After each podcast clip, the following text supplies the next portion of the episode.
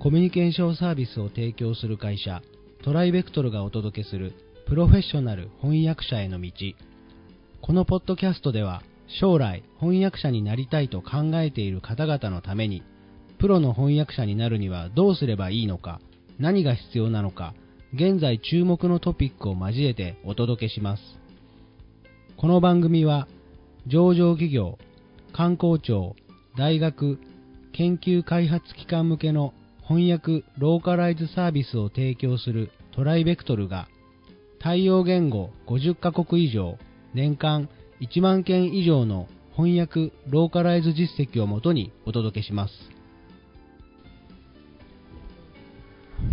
えー、皆さんこんにちは。トライベクトル株式会社の、えー、柳です。えー、前回に引き続き、えー、今回も、えー、チェッカー、それから肯定者についてですね、えー、遠山さんにお話をお伺いしたいと思います。遠山さん、よろしくお願いします。よろしくお願いします。えー、前回あのちょっと尻切れトンボみたいな感じになっちゃったんですけど、あのチェッカー、それからあの肯定者、その差し戻す理由ですね、翻訳者さんに差し戻す理由のメリットの一つとして、えー、その勉強になるんじゃないかっていう部分があったんですけれども、はい、それ以外のメリットっていうのはあるんでしょうか？そうですね、えー、翻訳はあのいちにもににも語学力を向上させなければなりませんので、完璧な翻訳っていうのはなかなかないわけですね。だからどれほど上手な翻訳者が翻訳しても改善の余地はあるわけです、うん、でたまたま調子が悪くてミスをすることもあるわけです、うん、だからそういうあの事実に気づかせてあげるということは、うん、翻訳者の向上心をあのキープする上であの役に立つと思います。なるほど。あの、まあ、中にはあの戻されたことによって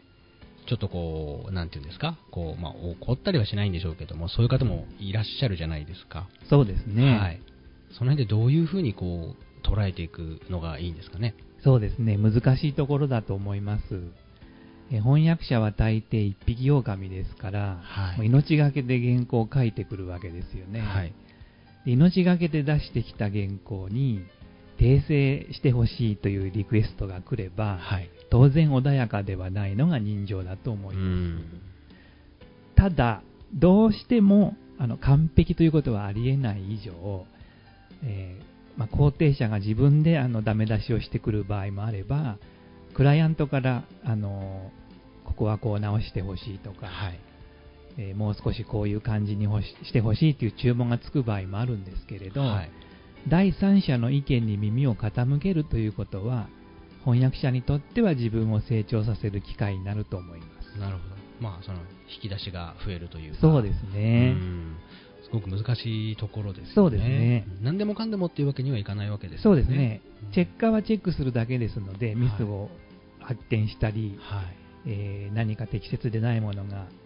発見されると、それをコーディネーターなり肯定者に上げてくるわけです、はい、で肯定者、コーディネーターはどの程度それを翻訳者にフィードバックするかをいろいろな要素をかんあの考えて、うん、あの決めます。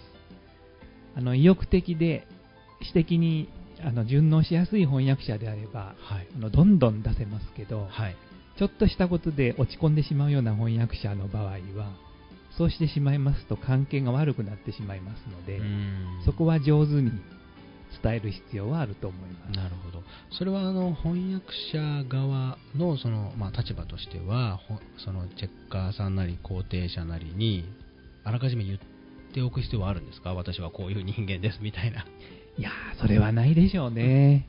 もうあの差し戻しがあったら謙虚に受けるというのを、はい、モットーにした方がよろしいかと思います。そこでも心がけが必要だということですね、はい、で肯定者も、はい、あの闇雲にダメ出しをしているわけではなくて、例えばあの一定の方針に沿って調整してほしいということで、間違っているから直してくれと言っているわけではない場合もあるわけです。ああ、なるほど。そのクライアントのリクエストということですね、はいはいはい、で用語の統一や文体の統一を考えて直してほしいんですけれども、はい、あのやっぱり原稿に一番近いところにいる翻訳者の意向を無視して、はい、あの直してしまうのはやはりはばかられるわけですね、はい、なのであのダメ出しをして直せと命令しているわけではなくて、はい、よく相談してより良い翻訳にしたいというのが基本的な姿勢です。なるほどなるほど。なので赤が入ってきたりダメ出しが来たら文句言われたと思うのではなく、うん、相談を受けたと捉えるようにしていただけると良いのではないかと思います。だいぶその捉え方で態度が変わっちゃいますよね。そうですね、うん、これはあの統計的に見ると分かるんですけれども、はい、優秀な翻訳者ほどフィードバックに対しては柔軟です。あ、そうなんですか。それだけプライドがあるので、はい、えー、指摘やあの修正リクエストについても余裕があるようですね。あ、なるほど、そのもともとのね、はい、なるほどなるほど。で引き出しが多いですから、はい、こう言われたらこの単語、あ、こう言われたらこの表現、はい、いくらでも手を繰り出せるので、なるほどなるほど。経験を積めば積むほどフィードバックやそのダメ出しに対しては、うん、あの対応しやすくなると思います。なるほどね。やっぱりそのこう翻訳会社とその翻訳者さんとのやり取りって非常に重要っていうことですよね。そうですね。経験を積んだ肯定者は、うん、クライアントから入ってくるリクエストや修正要求を鵜呑みにすることはまずありません。ほう。クライアントの中には語学力があのあまり高くない担当者さんもいらっしゃるわけですよね、はい、でそういう方があの送ってこられるリクエストとか修正希望っていうのはあの語学の常識にのっとっていない場合もなくはないわけです。そういうものをあの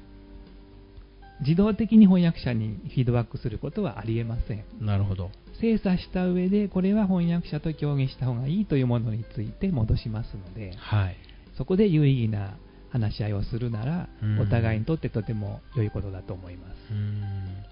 やっぱりあの、まあ、人間同士なので、まあ、ちょっとすごくあの抽象的な話になりますけどコミュニケーションが非常に重要ってことですよね。そうですね。やっぱりいいものを作るにはそうですね、うん、同じ方向を向いて、はい、あの相談しながらこう組み立てていくっていう、はい、まあ、作業がどうしても翻訳には必要と